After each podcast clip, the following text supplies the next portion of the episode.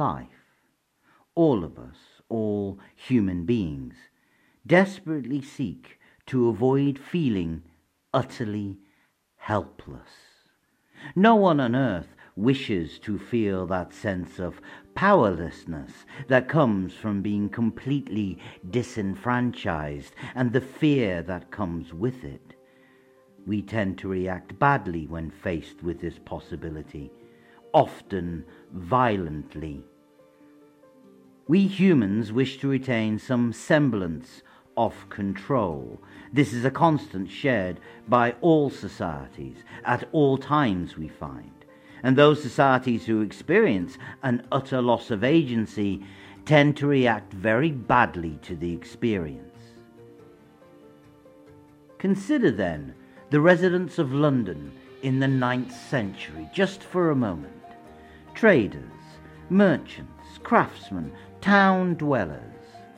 For the last fifty years of their lives, they had been vulnerable to forces beyond them they could not stop or even remotely influence the actions of the kings of Mercia and Wessex, or the actions of Scandinavians, originating either from their cold, icy homelands or from their growing diaspora across the Irish Sea.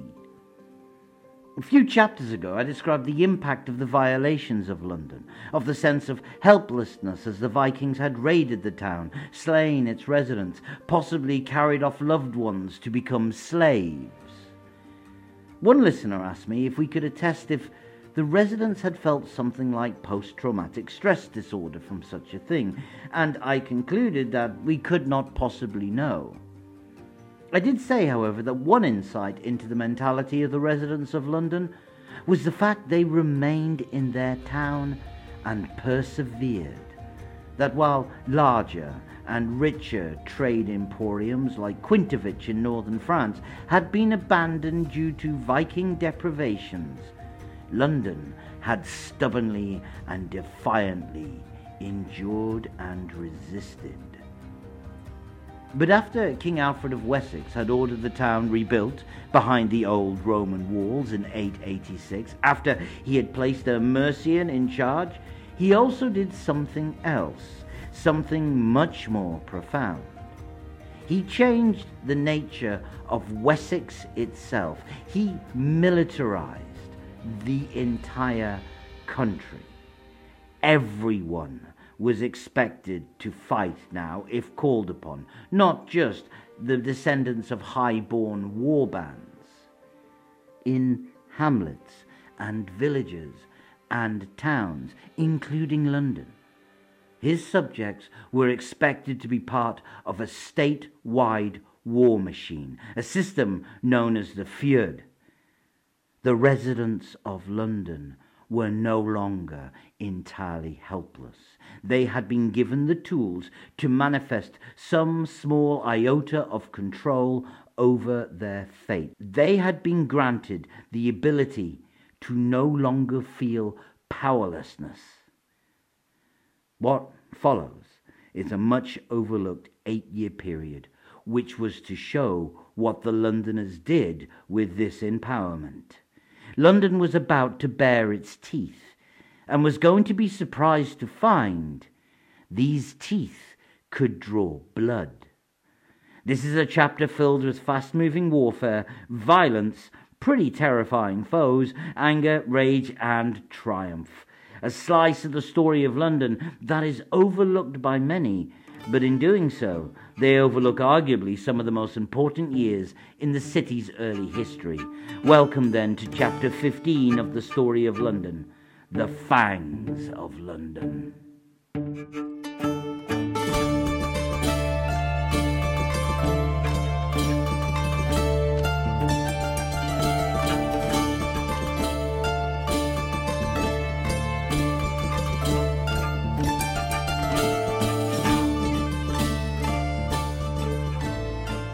So now we move forward in the tale of this place, Civitas Londonia, as it was called, stamped on several coins of this era. London had been rebuilt, reconsecrated, restored, and renovated. It was safe behind old Roman walls, newly repaired and made whole again. Those walls were impressive, majestic even. They were huge. They dominated the landscape for miles around. They probably caused a little shock and even a little awe. Their purpose was to intimidate people. Across the river, King Alfred had constructed, or ordered the construction, of a new burh, the name given to the regular series of forts that now began to dot his nation. This one was constructed on the jot of land known to us today as Southwark. The whole place bristled with an unmistakable menace. Before those walls were new docks, and behind those stones, streets, a new town had been planned out, a community parcelled out between magnates and bishops. Its overlord was the Lord of Mercia, no longer a king, but married to the king's daughter. London was now also designated a burh, a fortress. Here, the kingdom's new standing army, the fyrd, could find places to sleep, be reprovisioned, tend to their wounded, and hold off against larger foes. We begin this chapter five years after we ended the last one, in the year 891. London is settling down, building. Not really growing quickly, but still growing. Ships are now using its new docks to bring goods to trade with the community. It has returned to its regional market role, but not as successfully as it had been. Still, slow and steady progress is still progress. Nothing terribly exciting or bad had taken place in London since its rededication behind those walls. But in 891, across the Channel in Europe, something terrible was happening. There began in this year a series of bad harvests. The crops failed. This in turn caused shortages of food, which was bad. But in the hands of inept rulership, the bad harvest triggered a series of famines. Great was the suffering of the people of the lands of the Franks. A famine is not just a lack of food, it signals a breakdown in society itself. For those couple of years, not only was there a shortage of food, there was an utter breakdown in merchant activity and, by extension, in the generating of profit. Or put more simply and more brutally, over the years 891 and 892, the Frankish lands became significantly less profitable for Vikings to raid.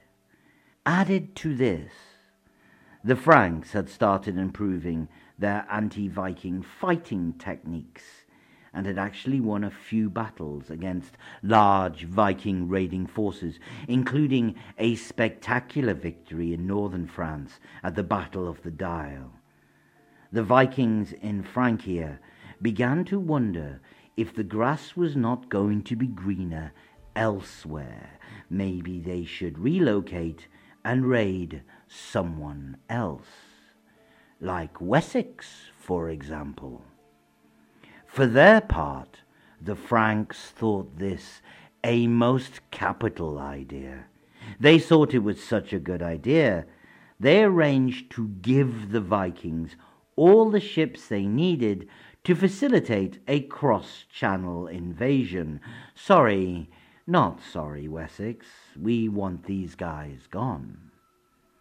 And so, in 893, a new, much overlooked war erupted in Wessex.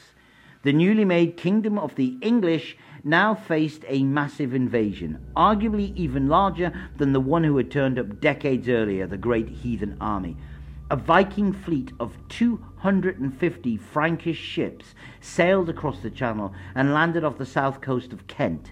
They came inland near the port of Rye, travelled up the river Rother, and after making short work of one of Alfred's new fortresses, set up base in the town of Appledore in Kent. This was a gargantuan force, comprising of thousands of Vikings, and above all, they were mostly on horseback. This was a mobile Viking force, and it was made up of veterans of many years' worth of campaigning against the huge armies of the Franks. They were experienced, brilliant, and very deadly. This was catastrophic news. But then the news got worse because at the exact same time, another force of Vikings landed on the northern coast of Kent, setting up base near Rochester in a village called Milton Regis. While much smaller than the force of the south, this only numbered between 800 and 2,500 men at most. It was clear from the stories that this force was led by a particularly ferocious Viking called Haston. If half of what they said about him was true, then this was one cunning and very dangerous Viking leader. Over three decades previous, Haston had made his name as a young and upcoming commander fighting under the leadership of Bjorn Ironsides. They had conducted raids against the Christian north of the Iberian Peninsula and then against the Muslims of the Umayyad Emirate of Cordoba their forces passed the Straits of Gibraltar, raided the Idrisid Caliphate of North Africa before turning their attention onto the Balearic Islands, the south coast of the Umayyads' lands, and then the Christian cities on the south coast of France. Haston then went on to pillage his way across Italy, including sacking Pisa. He raided the territories in the region owned by the Byzantine Empire. He plundered North Africa again, where he gained some African slaves who he would eventually sell back in the Viking slave market of Dublin, all before sailing home and despoiling Pamplona along the way. Haston had not retired, he was only getting started. He accepted a huge mercenary contract from the King of Brittany to help him fight off an invasion of the Franks. And in recent years, he had joined in various successful raiding parties all over the Frankish lands. Haston appears in our story with this track record and is now leading a hostile force about a day's sailing from London. Alfred and Wessex now faced a genuinely difficult and scary situation. It appeared as if the Vikings suddenly had their act together. They were not just here on the off chance they could raid and do a bit of Viking. This seemed to be a two pronged attack upon the peninsula of Kent. If these two armies could join forces, it would possibly mean that Kent was lost to Alfred.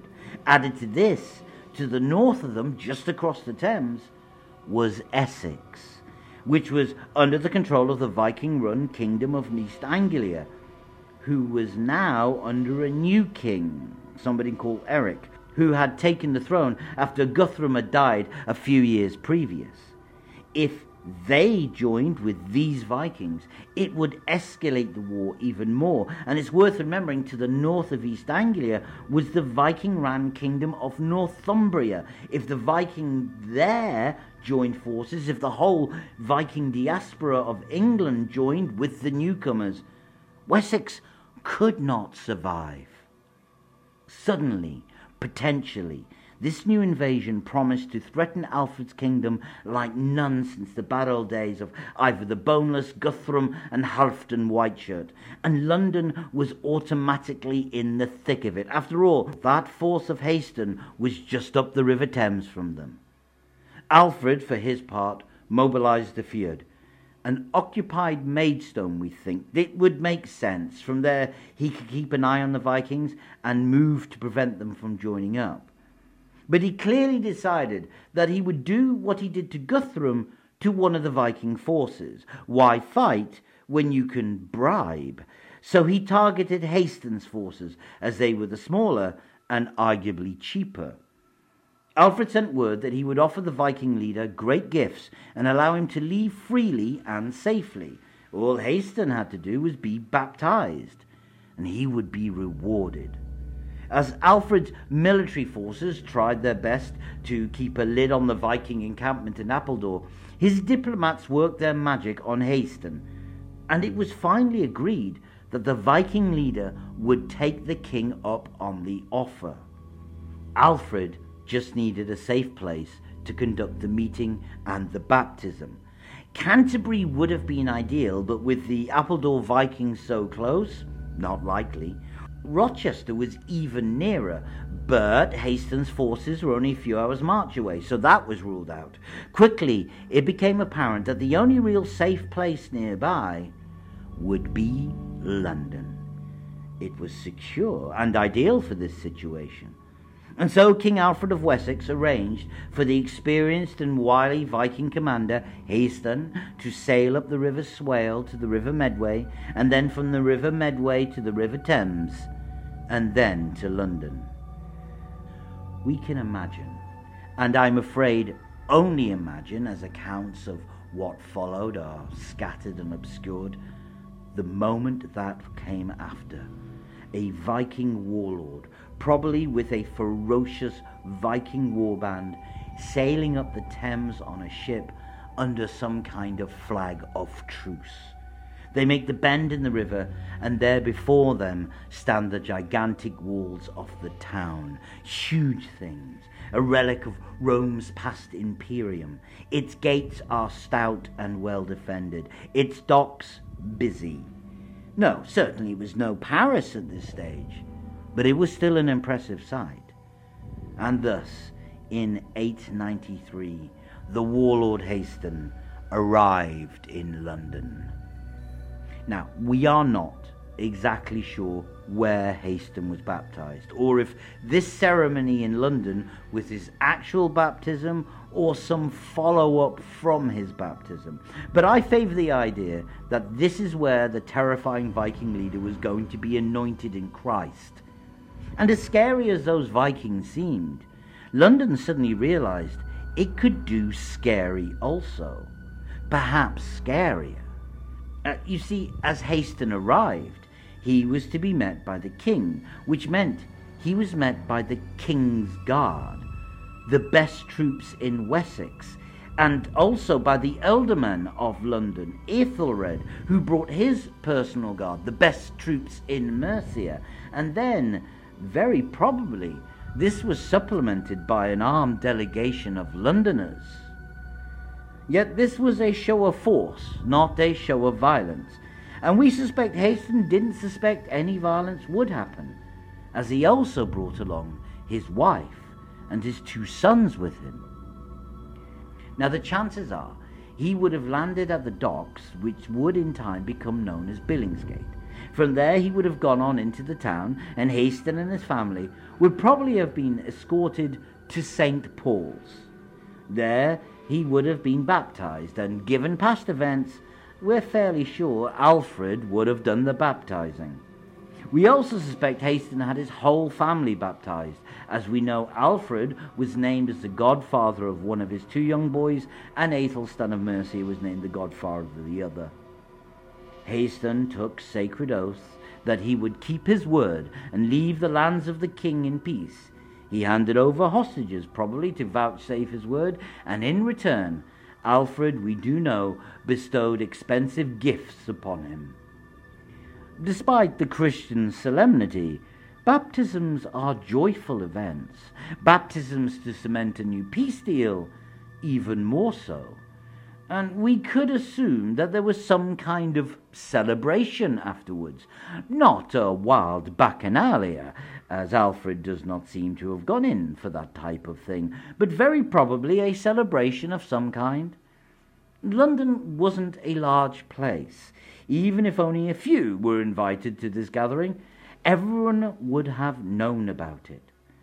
For the first time in its history, then, London has found itself as a place of diplomacy, of the meeting of warring factions, a place where peace was established.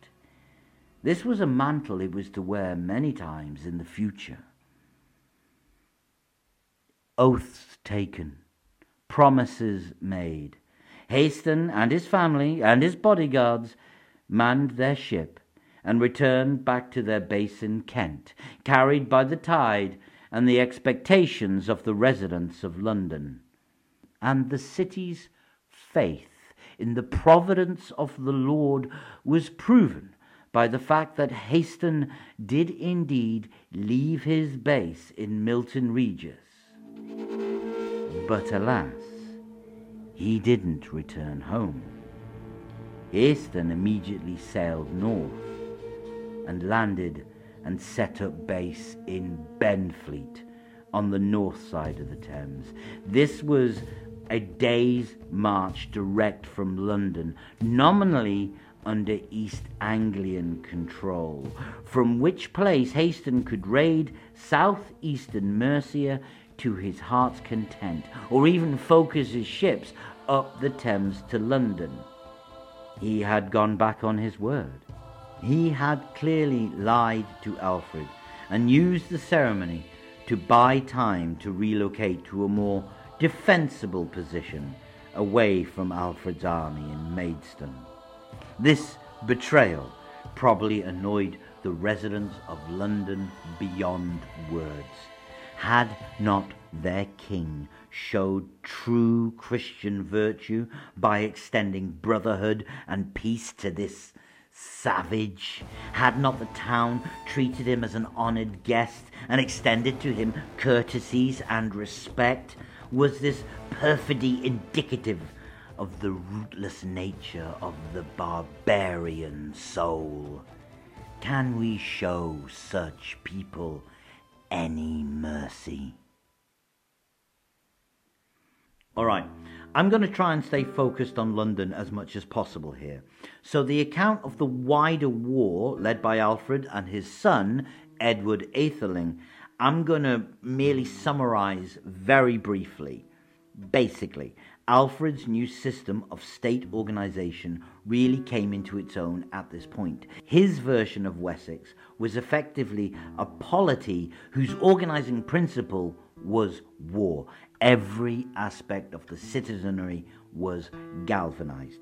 The Burh system meant population centers were now part of his armed forces. His new standing army, the Fyrd, was made up of subjects, non professional soldiery. But as Alfred had discovered in his early campaigns, such men, if used correctly, could be just as effective as a war band. For months, his forces harried and plagued the Vikings in a guerrilla war. It was a bloody, chaotic, low intensity campaign. Viking bands would break out of their bastion in Appledore, using horses to raid and plunder without warning, and then race hell to leather back to return with their spoils. At the same time, each raid never knew if it would run into a well organized ambush that was designed to wipe them out. It was a merciless campaign of small scale engagements, but no one able to engage fully. The Vikings in Appledore finally decided to regain the tactical advantage. They burst out of Appledore and began an extended campaign across the south of England. The heartlands of Wessex were now vulnerable to them and exposed. At the same time they did this, they sent out their ships down the River Rother out to sea, and they sailed around to the Viking diaspora and kingdom of East Anglia, suggesting the Appledore army was hoping to rampage across Wessex and then join up with their ships. This also sent a clear signal that King Eric of East Anglia seemed to be part of this anti Wessex alliance. Luckily for everyone, the Vikings had begun to loot and plunder, which was their main purpose, but this made their previously highly mobile cavalry force now a much slower force with an extended baggage train of loot and slaves. The army of Wessex finally caught up with them only 36 miles southwest of London in Farnham in Surrey and led by the Atheling Edward. And Atheling is simply the old English word meaning prince by the way. The Saxons literally massacred the Vikings a large body of surviving raiders, however, now on foot, raced with all their worth to try to get to the safety of Essex. They got as far as the Thames. The river was an impassable barrier to them, but in their desperation, many swam to one part of the river that had an island part way across. However, the exact details are a bit uncertain. I've read some historians who claimed that these survivors found themselves on Thorn Island or Thorny Island, modern day Westminster. There had been a monastery dedicated to St. Peter here since the age of King Offa. We do not hear of any attack upon the monastery in 894. Had the monastery been abandoned? Or did the Viking survivors of the Battle of Farnham, swimming across the fast flowing Thames, no doubt with a more few of them drowning, Did their arrival drive off the monks? Uh, we do not know. But I've also read other historians who say that the island they found themselves on was an island in the river Colne, which flows into the Thames near what is now called Heathrow Airport, and that the location was near a village called Thorney, a place now called Iver, which we know existed in Saxon times, and this is where all the action took place. It's hard to work out which one is the right theory. What we do know, however, is that the Aetheling, Prince Edward, was able to besiege them upon that island. They were surrounded. Only Edward Atheling now had a problem. His fyrd was close to its end of its service time. Alfred's ability to gain normal citizens to join his armies came with a price. The men served for a very strict amount of time and then returned home. These civilian soldiers had already fought a great victory for the prince and had taken part in some serious marches. But the nature of the system that Alfred had brought in was that the men would serve but only for the duration of their service. Once that time was up, they went home. That was the long and short of it. Edward supposedly needed reinforcements, as what remained of his fyrd was pitiful and if the Vikings knew how small it was, they'd probably stage a breakout from the island they were besieged upon. Luckily, his father was on his way with a new force, and in the meantime, London was ready to answer the call. For me, this is why I suspect it was Thorn Island, which would become known as Westminster centuries from now, and that would be the location because it was right on London's doorstep the Bugwara, the citizen army of London, marshalled and marched out, either to Buckinghamshire or, as I believe, taking the short walk past the remains of Lundenwic. Here they found the Aetheling Edward and his men and supplemented his forces. A Mexican standoff began, possibly on the Isle of Westminster.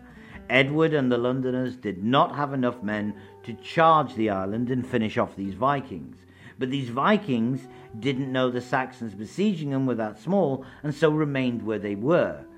Edward was eventually joined by his brother in law, Ethelred, and they were waiting for his father's new fyrd to come provide them with reinforcements so they could finish the foreigners off. However, news arrived, and it was not good.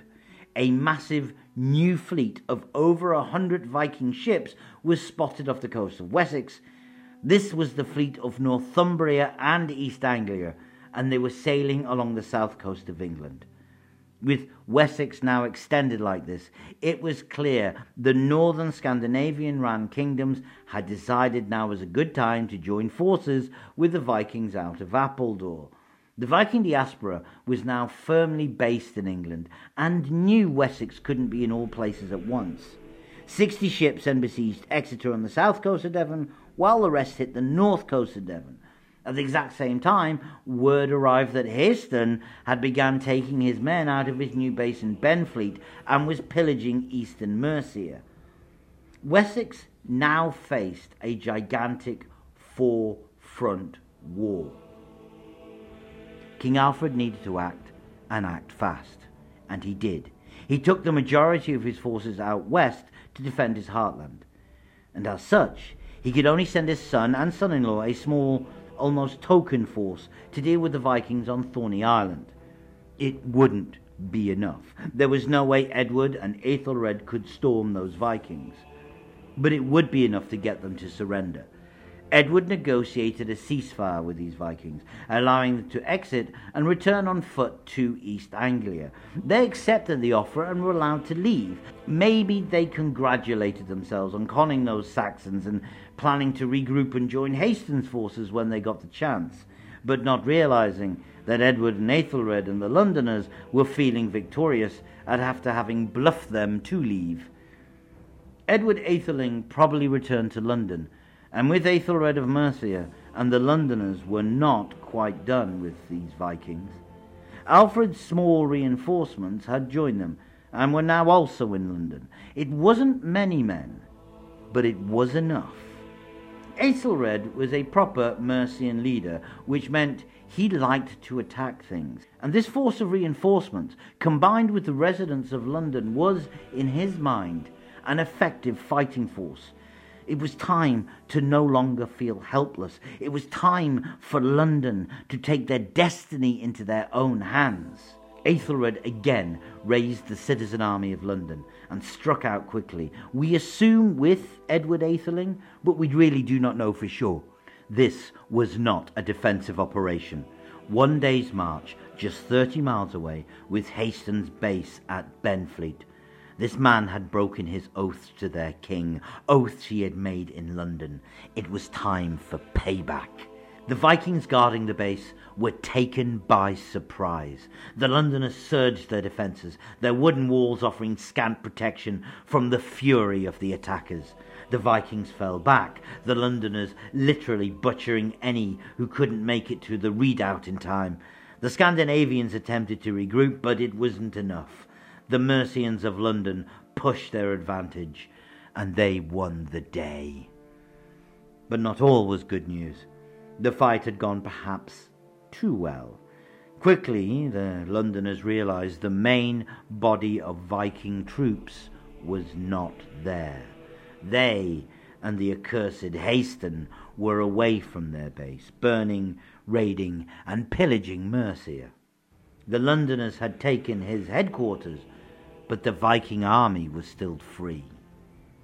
Still, they had taken the camp and in doing so they discovered something else. It was filled with booty and treasure, the loot these Vikings had carried with them coming to England, and the stuff they had raided from Kent and now Mercia. Added to this, the Vikings' ships were here, powerful, sleek, and expensive longships. And if all of that wasn't enough, the Vikings had brought their wives and children here. All their wives and children were here including Hastings. And that's where London showed its fangs. Generations of feeling helpless was able to be finally given voice. The Londoners' response was brutal and systematic.